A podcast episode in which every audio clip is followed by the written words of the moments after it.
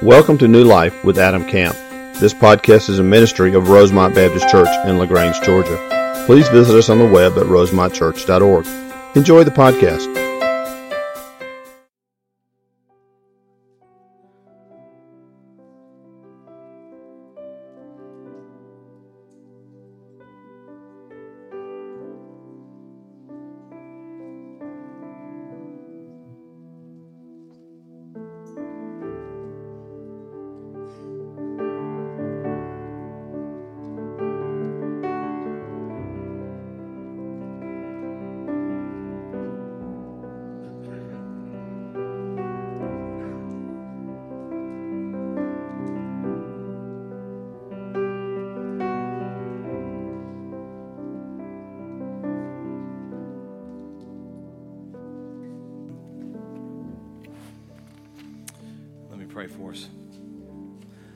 Thank you again just for the opportunity to praise your name, just to sing songs of worship to you, Lord. I pray you've been glorified and honored. I pray that we would continue with that spirit of worship now as, as we just move into a teaching time, Lord, a time of study, a, a time of opening up absolute truth and applying it to our lives. Lord, I pray that you would just speak very clearly through me. Lord, just remove any thoughts that I have, personal preferences and instead, Father, I pray that you would just speak through me and through your word. And I, and I pray in that process you'd be honored and glorified. Father, we want to grow. We want to learn. We want to trust you more. So, through the power of the Spirit, Lord, may we be transformed more and more into the image of your Son, Jesus Christ. It's in his name that we pray. Amen. We are continuing our series this morning. We've entitled Tension Faith versus Culture. It's a study through difficult topics, difficult issues in our society and our culture. And I, have kind of given you every week what the next week is going to be and ask you uh, to pray about your own heart and how you would receive it. Uh, but also to pray for me that God would give me the words and, and the understanding in Scripture. And so, as I started uh, preparation early this week, I, I told you last week, today we were going to study Me Too and toxic masculinity. And as I really got into that and prayed through that and studied and, and tried to just seek the Lord, I've decided to do something a little bit different this morning. I'm going to take toxic masculinity, uh, which I'm going to talk a lot about. There's a lot there. I didn't want to try to just skim through that. I'm going to move that to next week. So, next week will be the idea of toxic masculinity. Really, the place I'm going to go with it is biblical manhood, biblical masculinity. But the world says one thing that is very different what Scripture says, men. Very different. And I just think we ought to examine that and understand that together. Today, I'm going to preach just about the Me Too movement. And I've got the hashtag on the screen for you to see it. Some of you are aware of this, but I want to explain it pretty clearly to make sure we're on the same page to understand what this is and then kind of tell you how we're going to approach it together and, maybe what we can learn from it. Over the last couple years, uh, we've seen a long list of very high profile celebrities, uh, actors, politicians accused of sexual harassment. Harvey Weinstein, Kevin Spacey, Bill Cosby, on and on the list would go. And as these women were coming forward with their stories a couple years ago, Alyssa Milano, who is an actress, tweeted, If you've ever been sexually harassed or assaulted, write me too as the reply. Her tweet prompted more than 12 million Facebook reactions in 24 hours and a million tweets with the hashtag me Too in the next 48 hours. And since then, it's just grown. So, Me Too simply means when, it, when, when someone posts this on social media or says it, it simply means they've been sexually assaulted in some way. Now, sexual assault, and I was kind of blown away by these numbers, is probably a lot more prevalent than we know. According to the Centers for Disease Control and Prevention, one out of every five American women have been raped. The CDC also tells us that 44% of American women have experienced some other form of sexual violence. That means approximately 53 million American women have been subjected to sexual harassment, sexual assault, or some other type of sexual violence in their life. Now, that's just the women that have reported, mind you. There are a lot of opinions out there about women that have never reported, and those numbers are probably inflated. So we understand just from that, just from those statistics, this is an incredibly big deal in our culture and our society. And I want you to understand, for me personally, this is a very difficult subject. I spend a lot of time thinking and, and praying about this. It's difficult for me for, for really one main reason. I know that there are women in this church that have been abused sexually. I know there are. I've spoken to some, I'm aware that there are others. And, so I just really prayed about this sermon. And, I want you to know that I want to, as much as I can, be very sensitive to this issue. But I need to tell you a couple things. And I talked a lot to Amy this week. I needed her perspective and her opinion from this. And, and, and I, am very grateful for her and, and kind of how she enlightened me a little bit. But I want you to know I'm, I may not say the things you need to hear. I may not say what you want me to say. I may some, say some things you, you don't agree with, but I want you to know above all that I care deeply for you, and I'm willing in any way I can to help you. If you are a woman or a man, frankly, and those numbers do exist, they're a lot smaller, but they do exist. If you're a woman or a man that struggled with this or have been abused, my team, our church is willing and ready and will do anything we can to help you. I'm certainly not going to ask you to come forward and, and, do anything that would be uncomfortable, but if, if you need help or want to talk, or just need to vent, I would be happy to, to do that myself or to put you in contact with a woman who's been through this who would love to talk to you. I just don't want you to feel alone. Because I know that's one of the, one of the most difficult things that, that women go through. I know it, it can last for many of them a, a lifetime.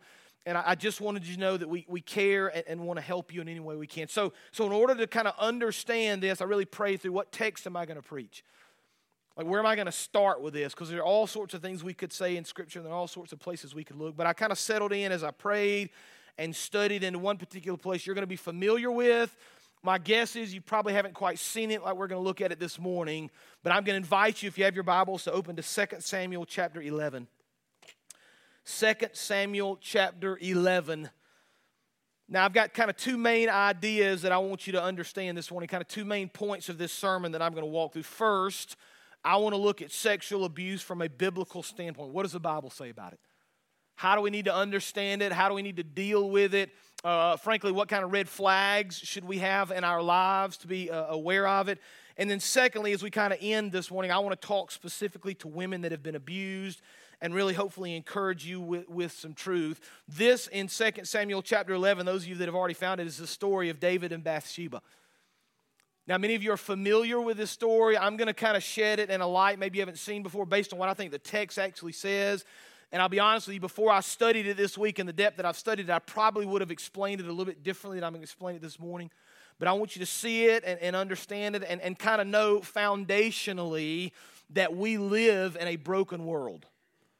Right, this, this whole Me Too movement, and, and we can talk about a lot of different reasons it's happening and how to stop it. And there's all sorts of opinions out there and, and, and some good answers and some bad answers. But the bottom line is that we live in a broken world. And the entire problem with sexual abuse is based on the fact that there's sin in our world.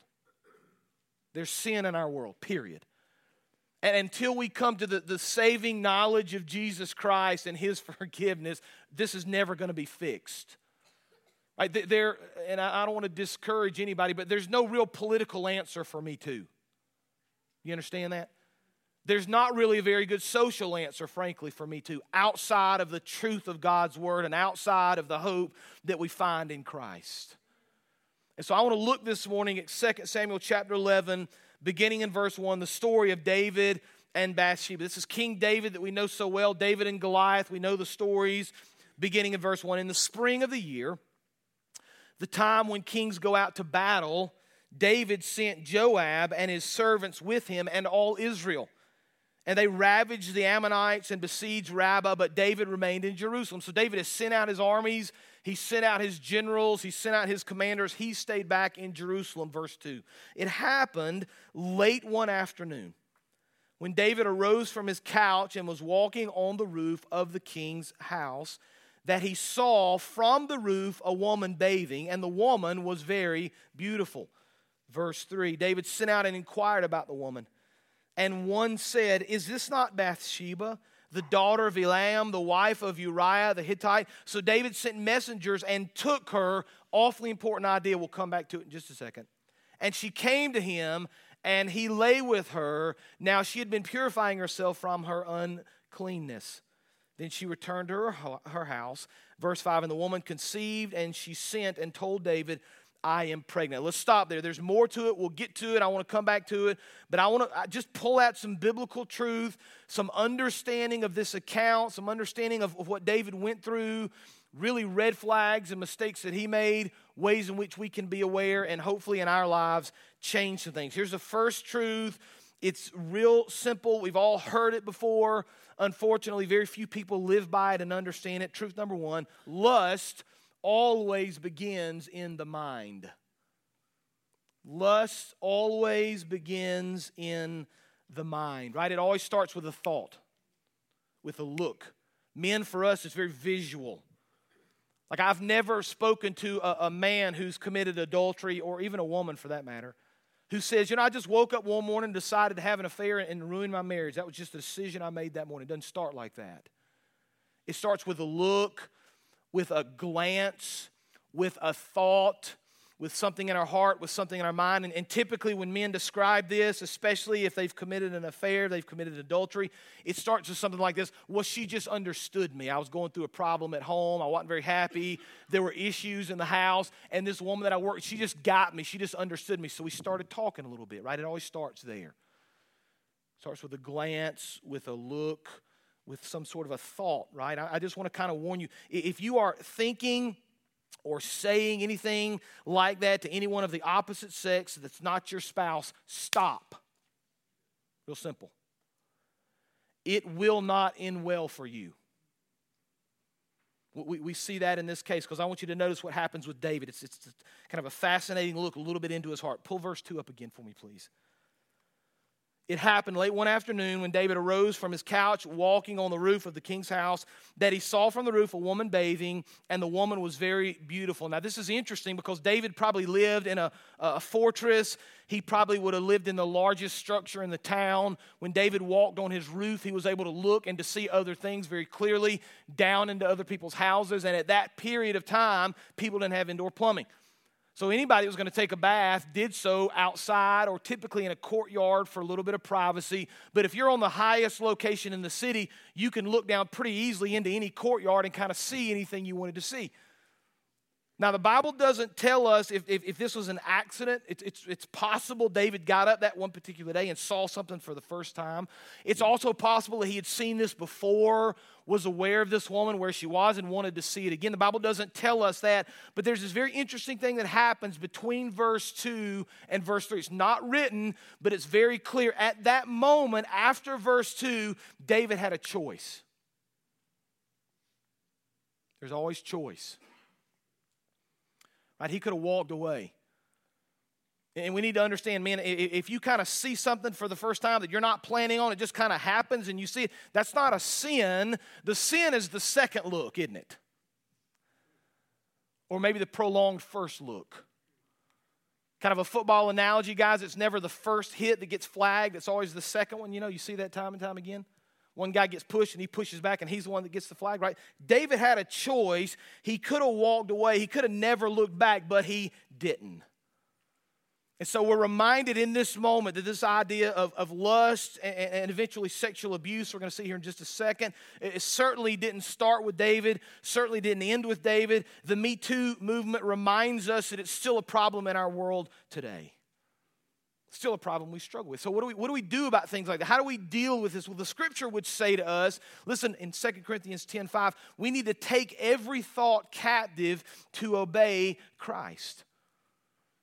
Romans 12 says to us, we should not be conformed to this world, but be transformed by the renewal of your mind, by the testing that you may discern what is the will of God, what is good and accurate and pleasing and acceptable. I, we went this last week, our team, our, our, our ministry team went to Atlanta and went to a church conference, really a leadership conference. Uh, a lot of kind of well known pastors and, and some musical groups, and it's really just a time for us to sit down and listen and, and kind of be fed a little bit. And, and, one of the speakers that was fascinating to me was Dr. Caroline Leaf. She's a cognitive neuroscientist, has a PhD, has written a, a number of books, but she's written books on the thought process right? And how your mind actually works and how you think. And I'm, I'm really interested to read her book. But one of the things she said, and I'm paraphrasing her here, but one of the things she said and explained was that the greatest determinant of, of success in our lives is our perspective and our attitudes and our thoughts, right? She understands that it, it begins with our thoughts. And she explained that you can really rewire your brain and rewire your thinking toward the things of Christ. I think you know, that's, a, that's a great thing. Scientifically, we see that we can prove that, but the Bible's been telling us that for 2,000 years. We need to take captive our thoughts because it always begins with a thought, it always begins with a look. Now, I want you to notice what happens. Look at verse 3 again. So between two and three, there's a choice. He sees her, he's aware of her, the choice occurs. He makes a choice now. It's not the correct one. Look what happens in verse three. So David sent and inquired about the woman, right? Instead of just ignoring it and moving on, he wanted to know more. And one said, Is this not Bathsheba, the daughter of Eliam, the wife of Uriah the Hittite? So David sent messengers and took her, and she came to him and lay with him, and now she had been purifying herself from her uncleanness. Then she returned to her house. The woman conceived, and she sent and told David, I am pregnant. Truth number two, I want you to see it and think through it with me together. It's very important in this context. I think it's even more important, maybe in the context we're living with the Me Too movement. Truth number two any sexual act outside of marriage is a sin. Any sexual act outside of marriage is a sin. Now, I want you to notice this is fascinating me in verse 3 what David's servant does, right? David's the king, he's in control, he's all powerful, he can kind of do what he wants to do. And so his servants have to be careful when they say things to him. Right? They can't just say, hey, David, you're an idiot, you need to stop doing this, don't be foolish. So they give him kind of a question instead. Look at verse 3. David sent and inquired about the woman, and one said, he asked us a question, is, is this not Bathsheba, the wife of Uriah the Hittite? Right? It's like the servant has got the big red flag, the big red banner, and he's waving it in front of David's face. Hey, dude, um, isn't this uh, Bathsheba, the wife of Uriah the Hittite? Don't you kind of see the red banner here flying in front of you? I'm, I'm, trying to warn you, David. Alarm bells are going off, red flags are, are flying. I think it's fascinating that sometimes God sends people our way to help us make godly decisions. I think it's heartbreaking that sometimes we don't listen. I mean, David had another choice. He had already messed up, right? He'd already seen her, and now he's thinking about her, and he's wondering, and he's thinking, and he's reliving it in his brain and the picture. So then he goes to a servant. He says, I want you to go find out more about this woman. Now he's given another choice. To servant, I think, sent by the Lord, frankly, as a moment of grace in David's life. Listen, do something different, dude. Don't think about this again. This is a wife of the Hittite. This is a wife of Uriah. Run. And instead of doing that, David continues with the process. Now, here's the thing about David, and here's the, pull that second truth up if you would for me, please. Here's the thing about David, here's the thing about us. We understand this. We get it, right? David got it. David violated a couple of the commandments. The seventh commandment, you shall not commit adultery. Very clearly, he violated that. The tenth commandment, you shall not covet your neighbor's house. You shall not covet your neighbor's wife or his male or female servant or his ox or his donkey or anything that belongs to you. Don't covet anything about your neighbor, especially his wife. Right? David broke these two commandments. Jesus would later affirm this. And Jesus does what he always does. Jesus takes the truth and the teaching of the Old Testament and he kind of adds a layer to it. Right? So in Matthew chapter 5, Jesus said, You've heard it said, You shall not commit adultery. But I say to you that everyone who looks at a woman with lustful intent has already committed adultery with her in his heart.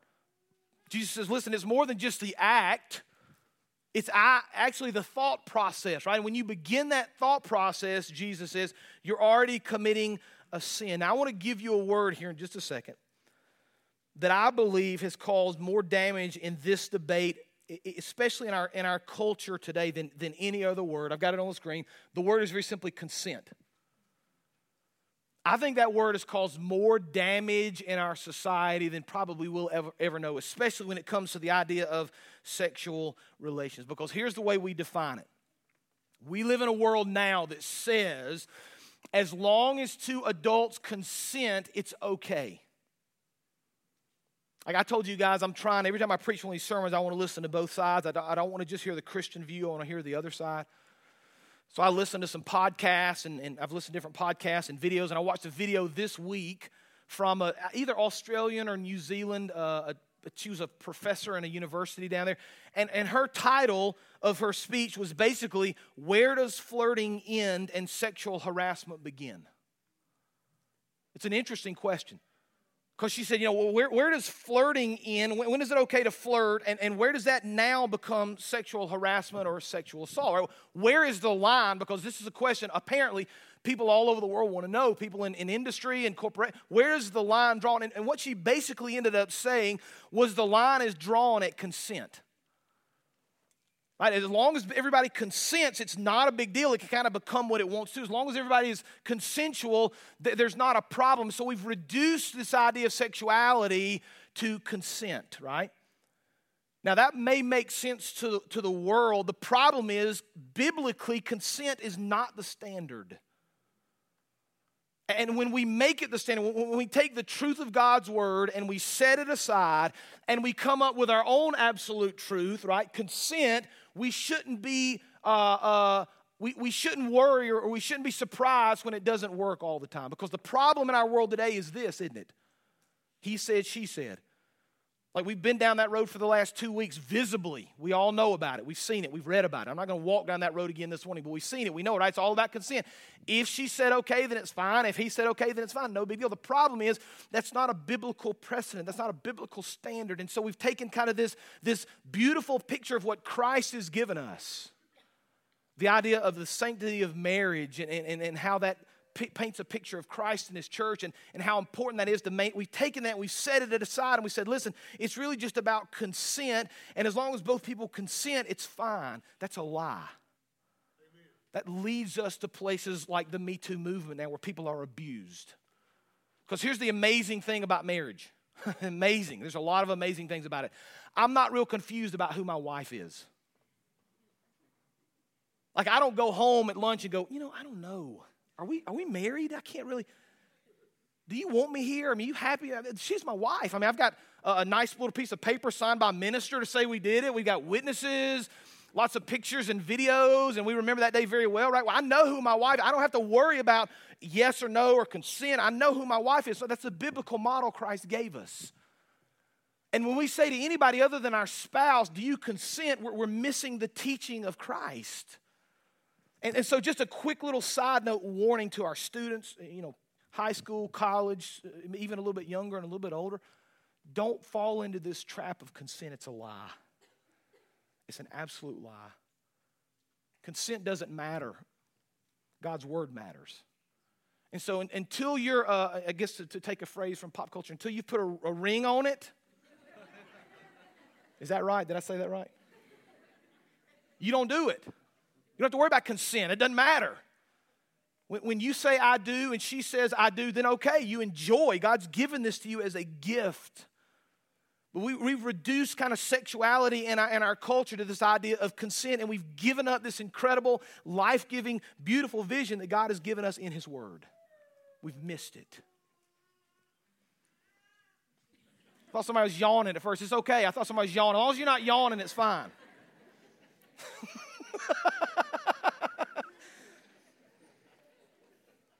I want you to see something about this text that I've never seen before, and I think this really kind of hits home based on this Me Too movement and kind of what's going on in Scripture. And I, I think we need to see this because I had not seen it before.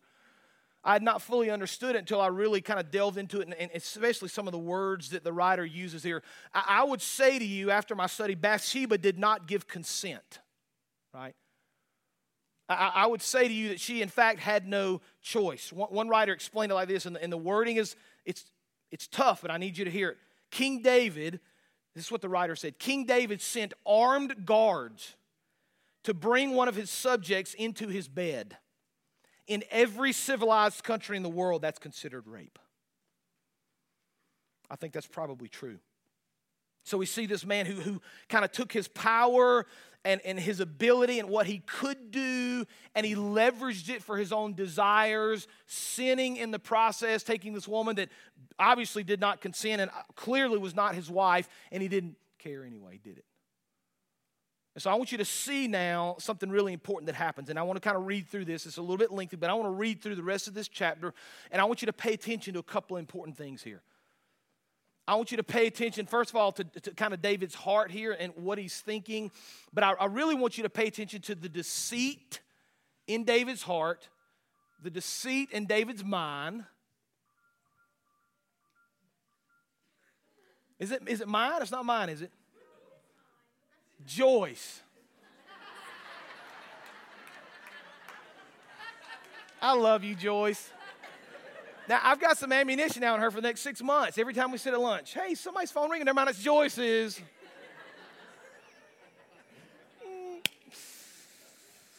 Okay, that's okay. Let's rein it back in. So, I want you to pay attention.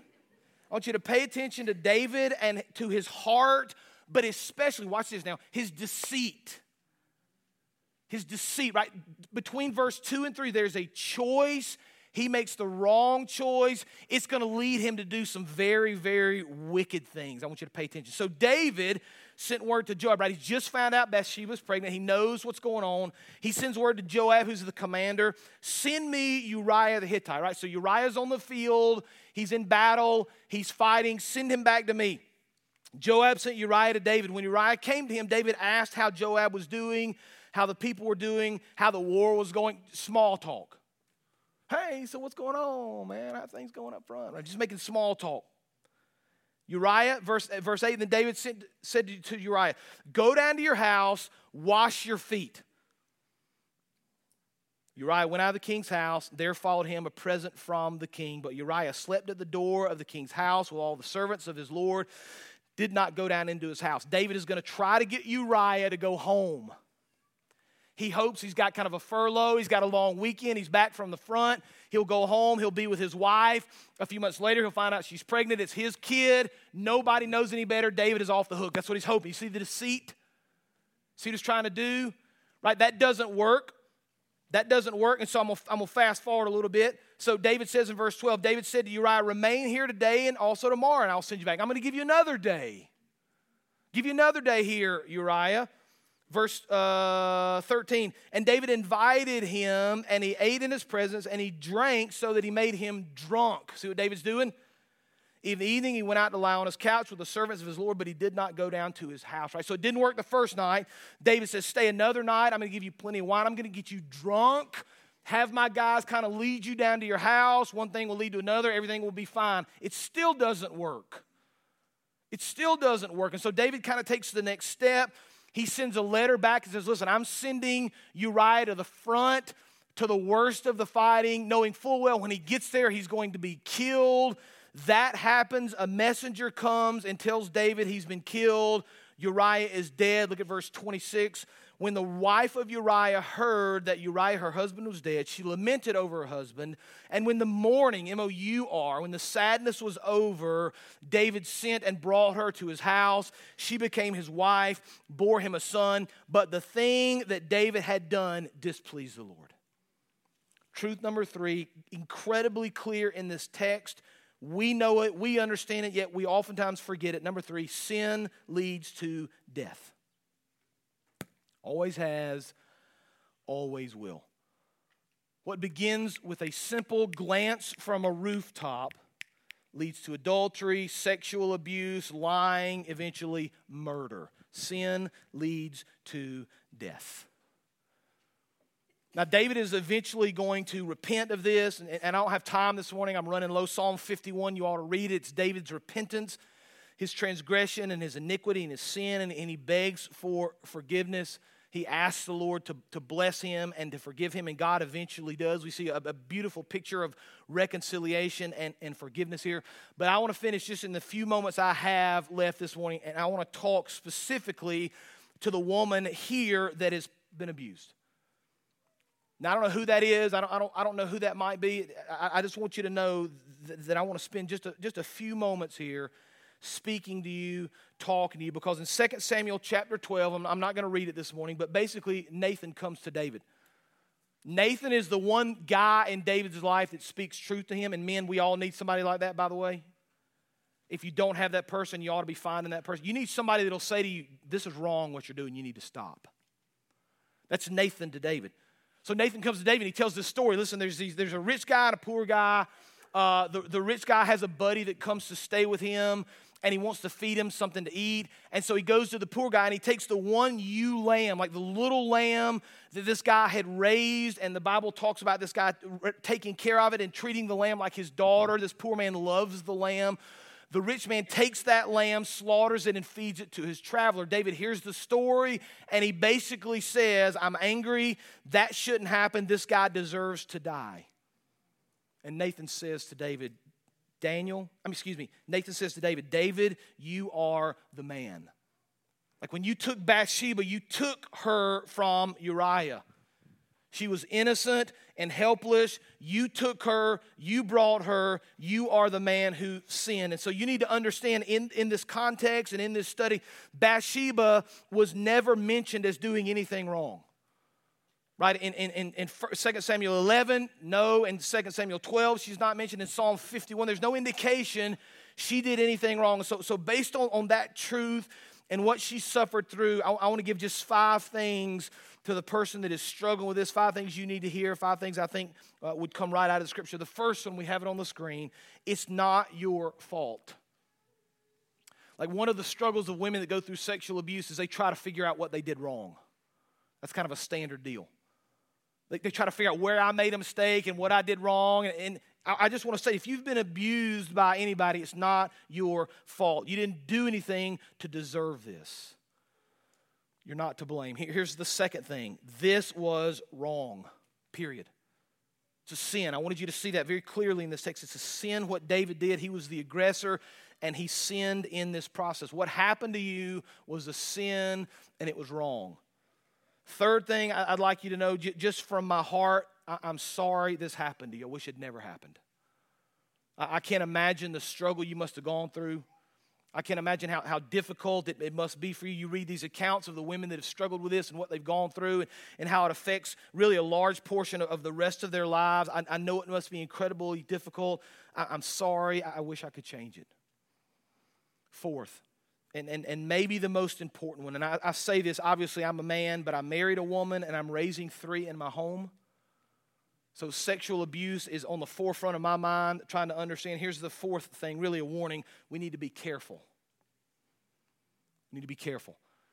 Now, we, we can argue about this and that and why and where, but, but, but, but women and, and even men, but women especially, just be on alert. There, there are sinful people in this world that will do harm Uh, we can't walk through life with blinders on, assuming that things are going to be fine, assuming everybody's going to be good, assuming we can just go anywhere we want to go and say anything and everything's going to be fine. I, I wish you had the freedom to do that. I wish we all did, but we don't. We live in a world of sin. Be careful. There's great danger. And then the final thing I'd like you to hear, regardless of what you've been through and, and how much of a struggle this is and, and how difficult this has been for you, there is always hope in Christ. Always. I read a, sermon this week I thought was very interesting. A pastor was, was talking about Jesus and, and how it related to the, to, the, to the sexual assault movement that we're going through. And he said Jesus was never sexually assaulted. We, we see that scripturally. But Jesus was physically assaulted time and time again. Beaten, beard pulled out, falsely accused, crucified. And so he doesn't, he, he, he didn't go through sexual assault, but he went through assault. He went through physical pain and anguish. And so I, I, just think as we study Jesus and understand what he did, Jesus always stood with the broken and the oppressed, right? That was his heart. And as followers of Jesus Christ, we should say to Jesus, listen, if you're going to stand with people, if you're going to stand with the broken and the oppressed and those that need Christ and those that have been harmed, we should do the same. We should be willing to stand up and love people. We should be willing to give hope we should be willing to forgive and offer Christ to any who would believe, asking Him to bless us and use us for the sake of His kingdom. So, wherever you've been, whatever you've gone through, whatever you've struggled through, there's always hope in Christ. There's always love. There's always joy. Receive that love from Him. Let's pray. Father, we thank you for the truth of your word. We thank you for uh, this study, Lord, and, and for uh, this particular text with David and Bathsheba. And, and Lord, I pray you just open our eyes to uh, kind of the Me Too movement and the, the struggles with sexual assault in our world. Allow us as Christians just to stand firm, to stand firm on your truth. or to, to be the men and women of God we need to be, to, to love those who have, have been through abuse, Father, to stand with them, to offer them hope in Christ. Father, just use us as the church to make a difference in this world, Father, and we'll praise your name for everything that you do. It's in Jesus' name we pray. Amen. You can stand, the altar is open, opportunity for you to speak to me or, or pray. You come as we sing together this morning.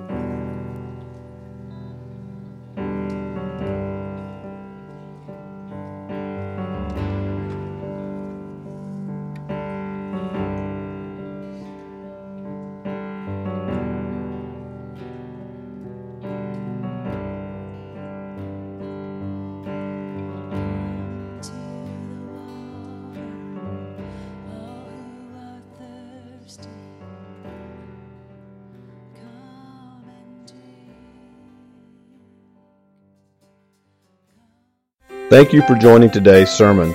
We would love to hear how today's message blessed you. Use the contact us link on our website at rosemontchurch.org. God bless.